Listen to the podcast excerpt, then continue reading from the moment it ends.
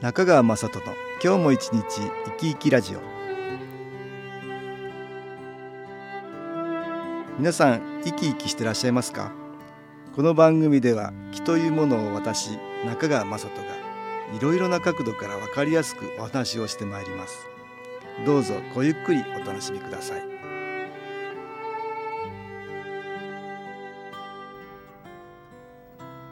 中川雅人の今日も一日生き生きラジオ。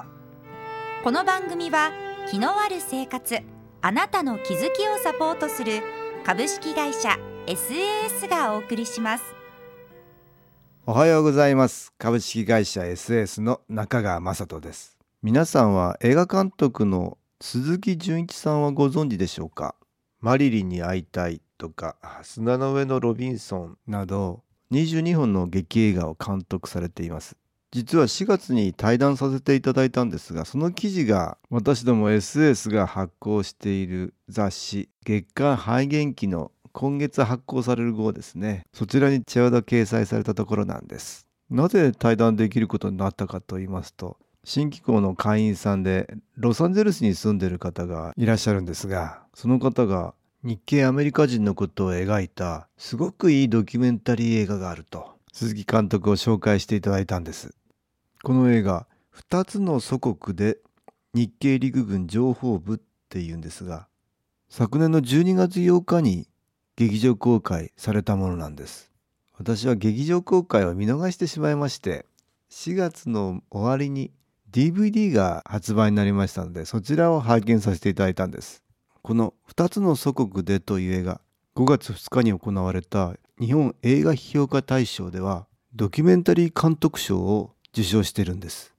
この2つの祖国での前に実は2つの映画が作られていましてこれらが3部作のようになっているんですね。どんな映画かと言いますと第二次世界大戦アメリカと日本は戦争をしたわけですけども戦前戦後を通じて日本とアメリカ2つの国に翻弄されながらも日本とアメリカのために尽くした日系人の話なんです。戦前日本の各地からたくさんの日本人がハワイやカリフォルニアなどあちらこちらに移民として渡りました。そのうちに突然戦争になったわけです。日系人たちは移民ですから日本の人たちからも差別的な目で見られていたんですがそればかりではなく開戦になって一部の人は強制収容所に入れられてしまうというアメリカ国民として認められないという差別を受けたんですね。日系人が強制収容所に入れられたという歴史はあまり知られてないんじゃないでしょうか。強制収容所というとナチスの強制収容所を皆さん連想されるんじゃないかと思うんです。そこで日系人たちはアメリカに忠誠を誓って軍隊に志願するんです。自分たちが血を流さないと分かってもらえない。家族もアメリカ人として認めてもらえないということで戦争に志願してるんです。自分たちが犠牲になって分かってもらおうとしたわけですよね。日本的な自己犠牲の精神と言ってもいいかもしれません。日系人たちは442連隊というところに所属するんですがこの連隊はドイツ軍に包囲されて全滅寸前だったテキサス大隊を万歳と叫びながら敵陣に突っ込んでいく特攻攻撃で救出したり各地でいろいろな活躍を見せるんですがそれによってアメリカ社会は徐々に日系人たちを認めるようになったんです。さらには日系人たちの中には軍の秘密情報組織の中で働いてたという人もいるんです。日本語に堪能なことから情報収集をするわけですが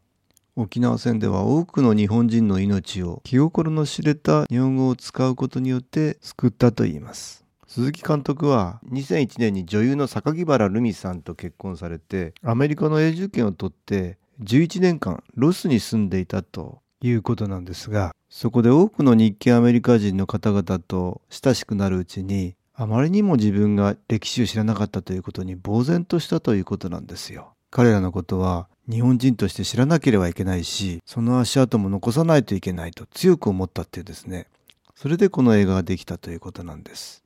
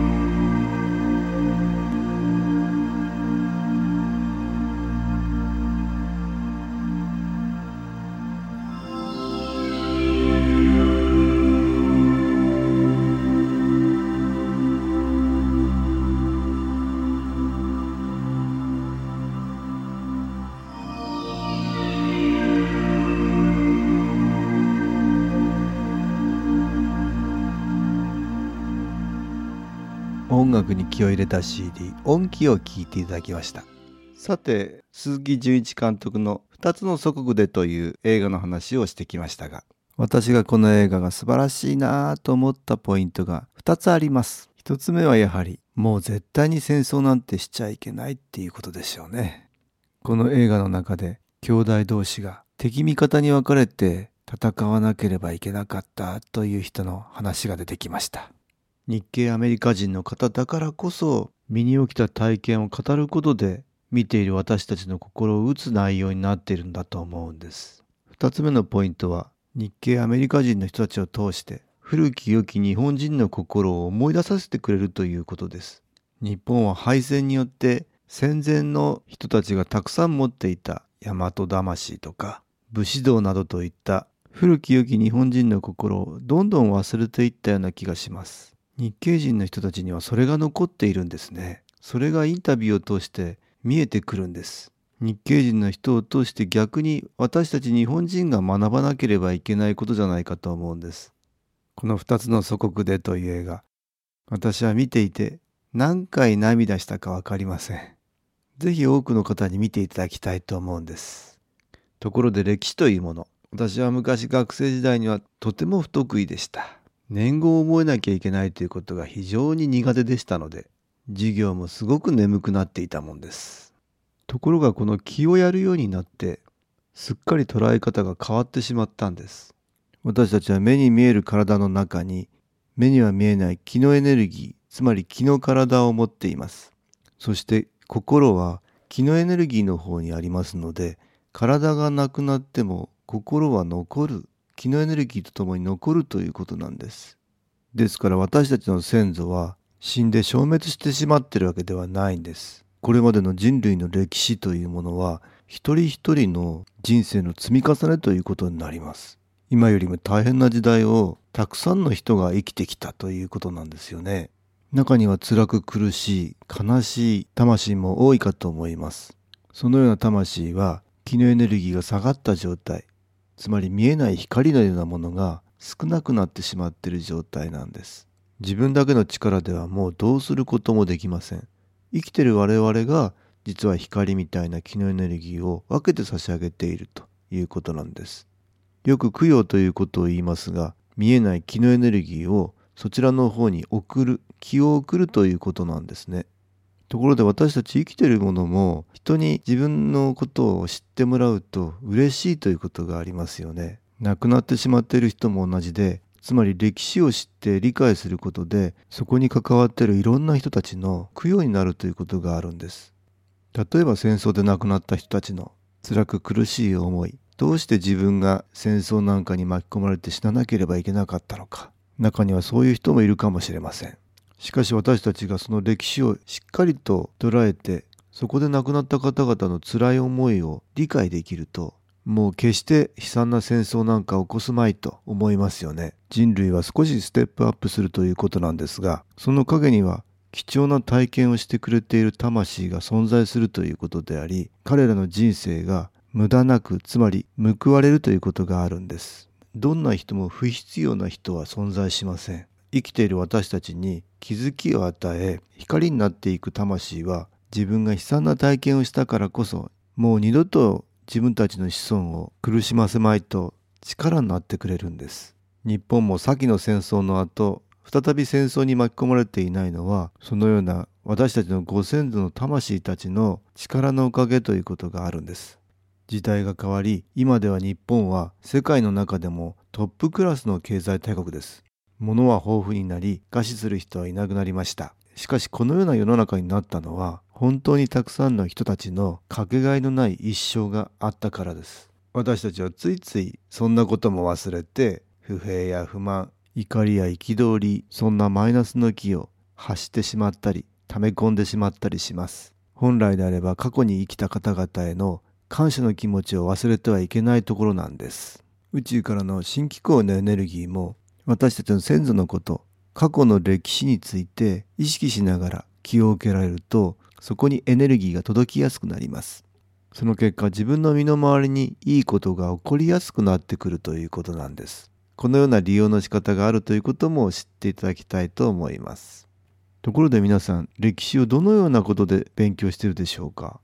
今回は映画でしたけども大河ドラマだとか歴史の番組さらには本だとかそういったものじゃないかと思うんです。気の観点から言うとそのようなものが見る人の心を通してすでに亡くなっている先祖たちへ光を与える気のエネルギーを与えるということになるかと思うんですね。鈴木監督は自分の儲けということではなくて何かに突き動かされるようにして映画を作ろうと決心されたようです。ただ面白いからただ受けそうだから作られるものばかりではないんじゃないかと思うんです。そこには何か地球を少しでも良い方向に導きたいという宇宙の思いみたいなものが関係しているんじゃないのかなと思うんです。新機構のエネルギーもまたそのような宇宙からの思いを受けて私の父が夢で見て始まったものかなとも思っているんです。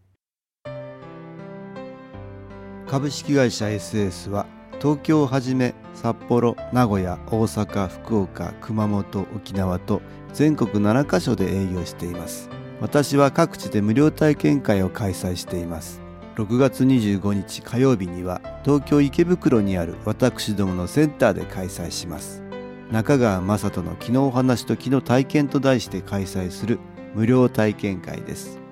新機構というこの機構に興味のある方はぜひご参加ください。ちょっと気候を体験してみたいという方体の調子が悪い方ストレスの多い方運が良くないという方気が出せるようになる研修講座に興味のある方自分自身の気を変えるといろいろなことが変わります。そのきっかけにしていただけると幸いです。6月25日の火曜日午後1時から4時までです。住所は豊島区東池袋1-30-6池袋の東口豊島区役所のすぐそばにあります。電話は東京03-3980-8328 3980-8328です。また SS のウェブサイトでもご案内しております。お気軽にお問い合わせください。いかがでしたでしょうか？この番組はポッドキャスティングでパソコンからいつでも聞くことができます。SAS のウェブサイト www. 新機構 .com 新機構は SHINKIKO または FM 西東京のページからどうぞ中川雅人の今日も一日生き生きラジオこの番組は気のある生活あなたの気づきをサポートする株式会社 SAS がお送りしました。